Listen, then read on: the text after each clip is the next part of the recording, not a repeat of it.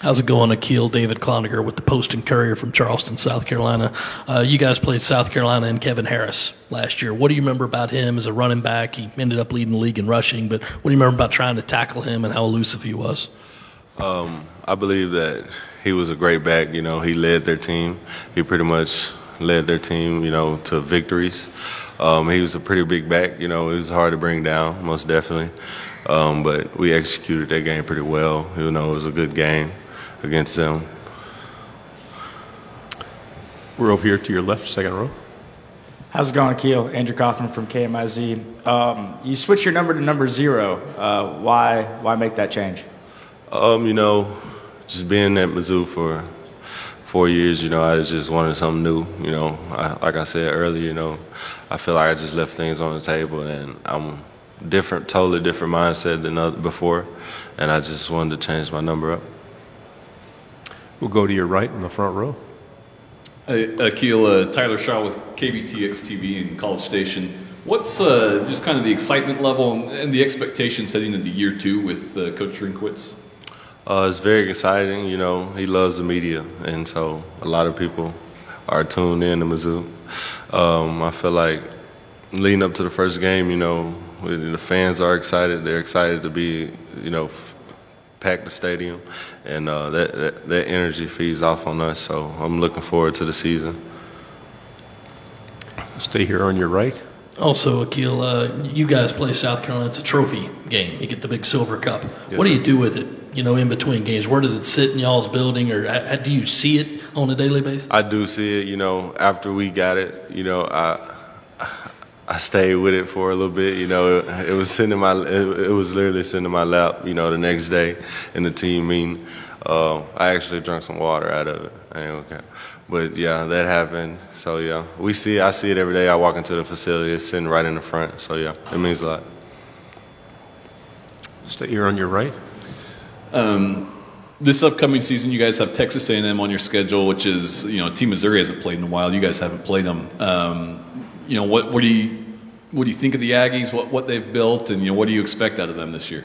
I think the Aggies are a pretty good team, you know, but they're just another team on our schedule. You know, I go day by day, it's team by team, you know, so I just wait on their turn to come up.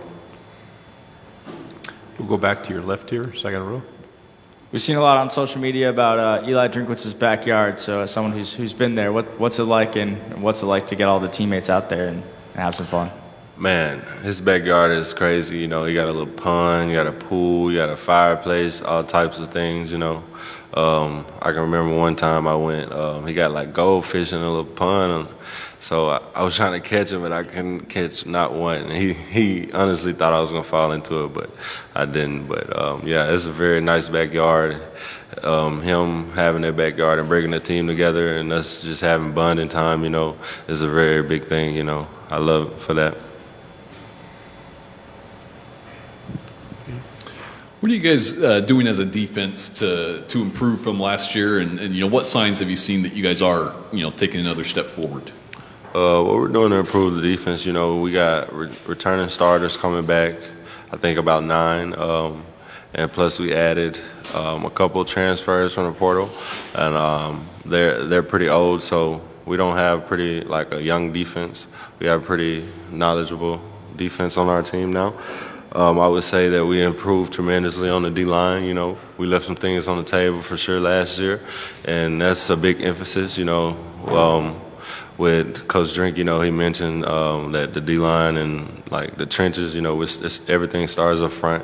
We, like, the team goes where the guys up front go. So, you know, just having that mindset of just winning the day and getting better each day in the trenches, you know, is big. To your left again. Akial, when you see the number, 150% increase in ticket sales from 2019 to this year, obviously last year without the full capacity, but what does that mean to you to have that kind of buy-in from the community? I don't really put much thought into that, but to hear that, that's amazing, you know. Coming off from a season where there was no fans in the stadium to hearing that the ticket sales went up 150%, like, that's tremendous. Like, that's crazy. You know, I can't wait to feel that energy in the stadium on September 4th. to your right again. You guys exceeded expectations last year, you know, finishing third in the SEC East. Do you guys talk about, you know, this year taking another leap and knocking off, you know, Florida and Georgia, spoiling their party at the top? Most definitely, you know, those are two teams that are pretty much always talked about. But, you know, we're trying to go 1-0 each week. So whenever they're on our schedule, we're going to head in like it's any other game. You know, we don't look at them as like a big, like anything else. You know, we're all in the SEC, so if we're playing at this level, you know, everybody has guys. So I just feel like we're all the same, so anybody can come out on top. To your left again. What's something that we don't know about Case Cook, your teammate who's with you here today? If you didn't know about his mullet, then I don't know where you've been. You know, he's pretty known about his mullet because I agree with him. Like, I couldn't grow nothing like that, you feel me? So, Case, I would say he works his tail off day by day, you know. He didn't have like a prior back surgery, and you can't even tell, you know. So he just comes to work and work every day. Do you ever have one-on-one battles with Case Cook during practice? And if you do, who wins?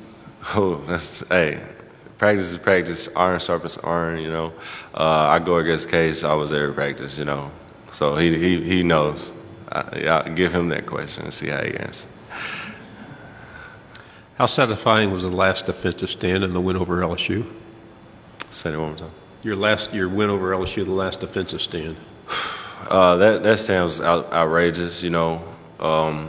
Prior to that, I contracted COVID, so I was not in that game. I was at home watching it, and you know, I was literally standing in front of my TV screaming when it happened. It was a great feeling.